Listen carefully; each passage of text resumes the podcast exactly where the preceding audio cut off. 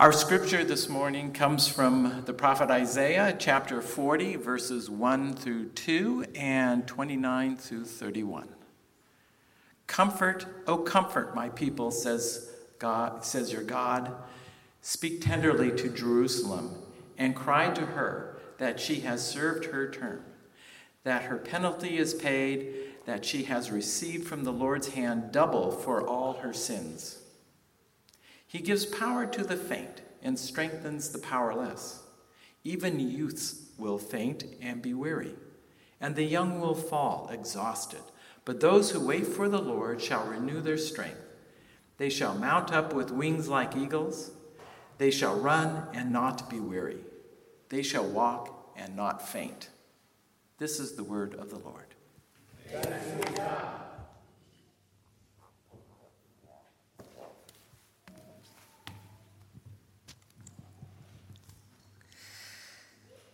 Today is the fourth, oops, different than the welcome, huh? Uh, today is the fourth Sunday uh, through this, and last Sunday of this um, pain and healing series that I've been preaching. Uh, eh, I should say myself and Elisa have been preaching. Um, today, after the sermon, you have an invitation to go to those tables that are at the very end of both sides of this platform and write with, um, with a sharpie on a piece of cloth um, your feelings, your thoughts, your prayers about uh, everything that transpired in the church last year. Uh, many of you have feelings about that, and we invite you to, um, to, put them down on that piece of cloth that will uh, be transformed into a piece of art. Uh, you have to trust me on this one. Um, me and, and Siri, you have to trust me and Siri on this one, and Sue and and Holly, that um, a beautiful piece of art will come out of those things, and those things will be forever contained by God in that piece of art. If you do not have feelings about what happened last year, or were not here last year, or didn't know what happened last year, um, you can still come and write about your own pain journey because we all have it I said before, this is part of our human condition. If you have already written on those pieces of cloth, today, by all means, you are welcome to come back to the table and write some more or write about something else. Um, because it's the last Sunday we do this, you are most welcome to do what you need to do we are doing this to achieve some level of healing, and today I'm talking about that hope of healing that we all share. So, Isaiah. I, uh, Horacio and I lived for 14 years in New England, so we tend to say Isaiah. Um, it's not Argentinian accent, though, more Boston than anything. Um, for, for many, many years, people thought that uh, the whole book of Isaiah was written by the same person. There's only a problem with that. It covers like two centuries. So it's a little hard for one person to have written uh, all those things. Um, the latest uh, iteration, which is from the 18th century, really, um, is that there are three authors to the book of Isaiah. That is a compilation of three books. Uh, the first one being uh, chapters 1 to 39 uh, is about uh, the judgment of God on Jerusalem and Judea and all the nations, really um, for being far away from God and disobey God. The, the second book, starting on this verse 40, um, is um, the, the writing during the exile in Babylon, which was God's way to show Israel uh, and Judea that they uh, needed to come to terms with God and, and, and, and um, and come close to God. And then um, I think it's in uh, uh, chapter 55 that the third book of Isaiah begins, and this is the writing after that exile. Uh, after that exile, that coincides with the story of Jeremiah. Uh, uh, I'm sorry, the story of Nehemiah, as you probably recall, when he comes back to try to rebuild the city that had been destroyed and the temple. Uh, the, the building of the temple, the rebuilding of the temple is also one of the uh, purposes of other, in other books of the Bible. Um, the prophet Jeremiah talks about uh, during the second, the second period, the period of exile, um, talks uh, crying about the, the, the fate of uh, Jerusalem, the, the holy city. And, um, and then there's one particular song that is written by Jeremiah, uh, Psalm 137, that I will mention a little later, um, also expressing feelings about this period, the period of exile. Uh, the difference between the Psalm 137 and the, the second uh, Isaiah is that in the second Isaiah, the emphasis is not so much on the covenant of God with God's people, but rather on the holy nature and grace of our Lord uh, God. That's one of the main differences.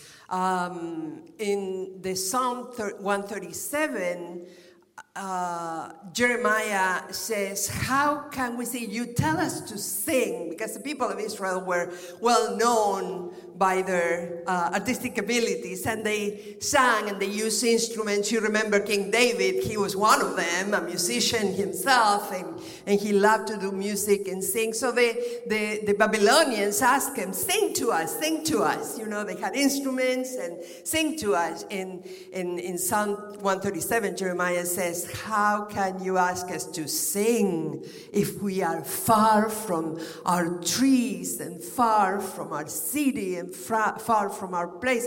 When we are in captivity, we cannot sing. How can we worship God if we are not in God's place? That was the. Um, that's a summary of what Psalm 137 says and how um, the people felt about um, being away, being in exile. Isaiah has a different um, view of things, doesn't talk about the suffering of the people so much as I, the second Isaiah talks about how God's grace will redeem them and bring them back how they can be consoled, how they can be uh, hopeful that there is a better future. And the better future for those people in those days meant we're going back home. Um, this uh, second uh, Isaiah was written uh, in the sixth century before Common Era. Okay? So the thing is that this difference is very important to me. The difference between seeing God as the God who's far away and whom we cannot worship because we are not in God's territory, we are not in the right place. In the idea that we can be consoled and have hope is made by the different, uh, just one difference, and that is grace. I thought that it's important that since we are urban grace, we, we all know what urban means, we are the downtown church, um, we talk a little bit about grace. Grace is what makes that difference.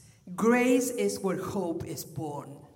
Grace means that uh, Although we are suffering now, we can look to the future and know that God's love will embrace us, will pick us up, will renew us and restore us, and that we will be able again to walk in the light. And for us, that light is the light of Christ. grace. Grace is a funny thing because grace is something we receive from God, but it's also something that we can give to others. We can receive it from other people and we can give it to other people. And my contention has always been that since, since God has given us so much grace, it is a responsibility to share it around with the, with the world, to share it with other people, to share it with brothers and sisters in the church, to share it with people who are passers-by, passerbys uh, on the street, to share it with a world that is in pain. Grace is applied to pain and produces hope. That's, in my experience, that's how it works. So, last week we the staff went on a retreat and it was a beautiful retreat and we had our meetings at the library of this place this catholic retreat center beautiful and the library was all us, uh, ours for the uh, 24 hours we were there. And I was looking at the books. I, I love books, and since I have an empty library in my office right here, I saw a, a full library and I started looking, you know, at the books. And then I found this book from the, oh, probably from hmm, the 80s or 90s by Chuck Swindoll, of all people who is called What's So Amazing About Grace. And I, I was excited because I read that book back then. And it's, it's a nice book. And if you don't like Chuck Swindoll, uh, uh, you should read his chapter 13. Chapter 13 in that book is very interesting. I, I like it a lot. What's so amazing about grace? What's so amazing about grace is that we have the capacity to extend grace to others, not only to give, but also to receive. He says, uh, when somebody wants to do something nice for you and you don't let them, you are not being gracious. We need to be gracious receivers of the gifts of others, of the love of others. So, hope is born of grace. And I think that if we have any hope that we will be healed in this congregation, it needs to be born for extending grace, from extending grace to one another. Extending grace to those who see the facts differently, extending grace to those who think differently, extending grace for those who even talk differently because they use a different vocabulary to refer to facts that took place or people who were involved. We need to extend the grace of being there with them and remembering that we are one church. So, back to that hope. Somebody asked me this week, I, have been having a lot of conversations, uh, probably prompted by this series of preaching, a lot of conversations about these topics. And somebody asked me, How would healing look like for us? That's a good question. That's a very good question. Well, first I can say it would like it, it would look like a very nice new piece of art in our sanctuary. um, so I want to say that hope of healing, that the, the, the healing will look like healing for everybody, for everybody involved. Sometimes when we talk about healing, we become a little self centered and we need to extend grace and realize that everybody involved needs healing. It would mean healing for the victim of what took place. It would mean healing for the pastor involved. It would mean healing for the congregation and healing for the leaders. For everyone. Think for a second about this. How would it look if we came to church Not thinking about, oh, you were one of those council people back then, or thinking, oh, you were one of those who were criticizing the council people those days, but rather, come, shake my hand, give me a, a hug. You are my brother, you are my sister. You are there for me, and I'm there for you. So, the hope, the first level of hope we have is that kind of healing. The healing of a community that can continue to be a community. The healing of a community that can come together with everybody. You know, I, wa- I want to give you another piece of information right now. I am contacting all the people, well, I should say most of the people, I don't know if all, because I I was not here back then, but I'm contacting the people who left the church because they need healing too. And because healing for this congregation would mean for them to come back. If they're not settled in another congregation, because that's, you know, the, the, that's the right, and we'll respect that. But if they're not, and I, my first contact has been an email asking them, Are you in another congregation right now? Do You want to talk to me? you don't know me, but I'm the transitional pastor. I'm new, and I feel that this is important that we have a conversation. So I'm trying, I'm reaching out to everybody who uh, has left the church last year.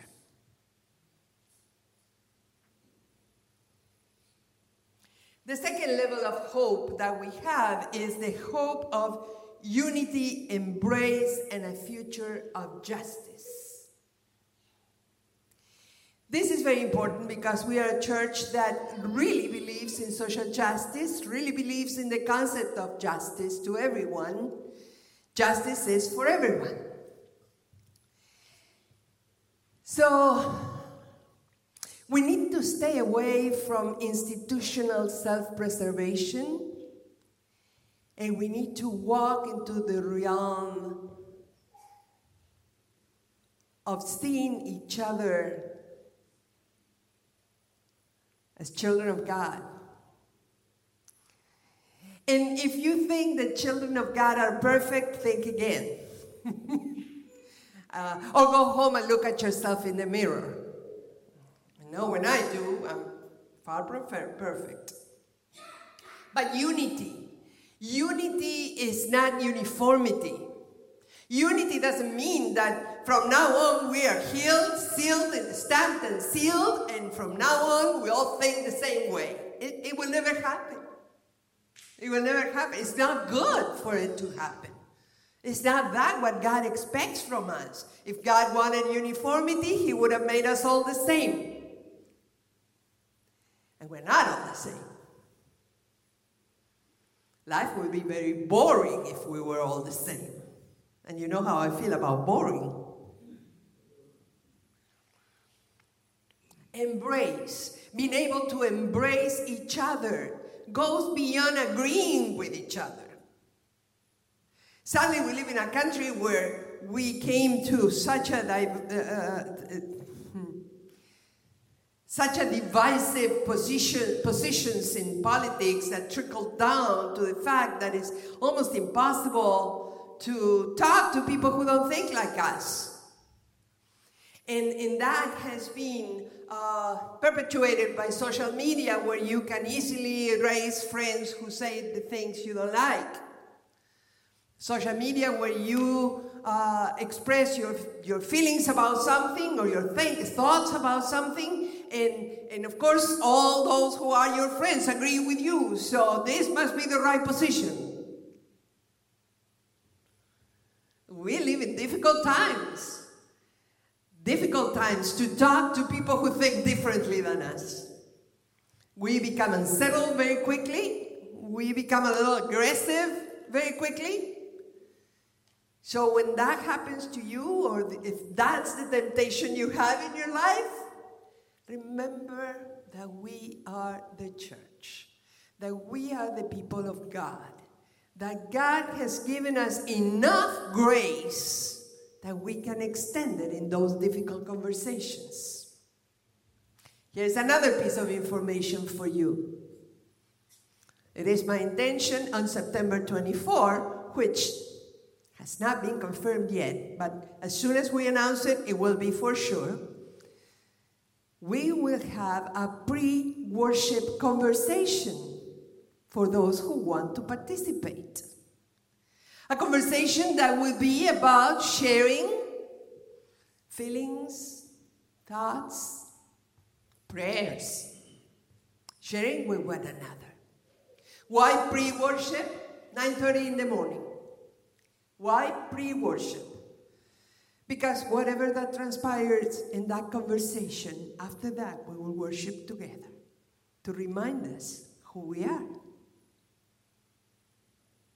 to remind us who we are in Christ. And a future of justice. That's the hope. A future of justice for all. I don't need to repeat that. A future of justice.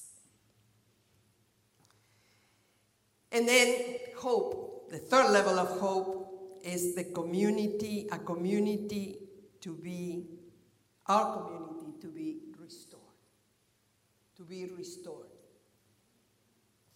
Restored to a place where we can say honestly that we are on our way to be who we want to be.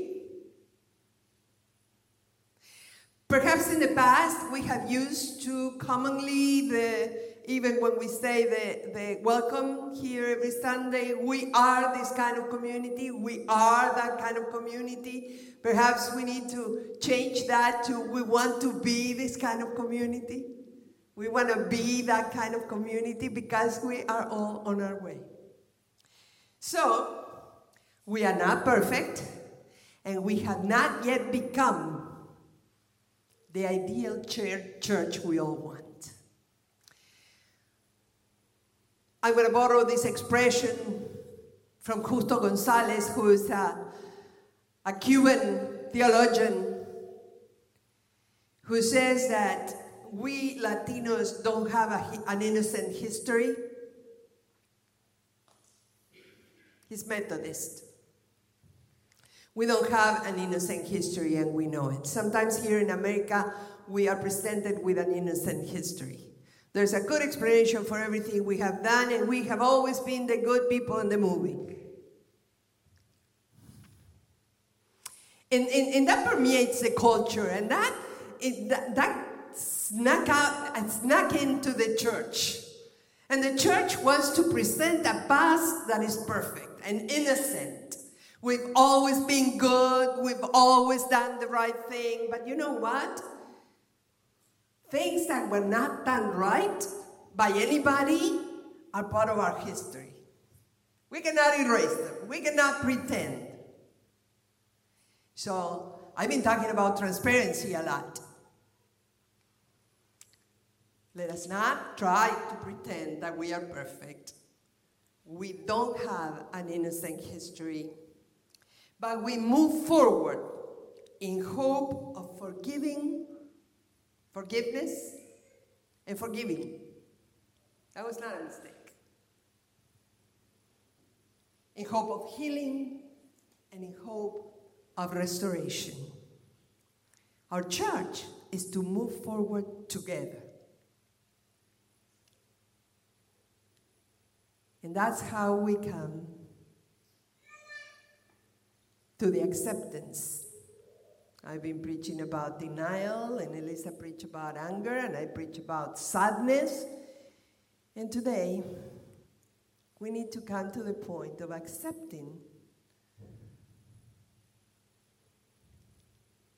the kind of history we have, and the kind of community we are, and the kind of community we want to be. Embrace that, and healing and restoration will come our way.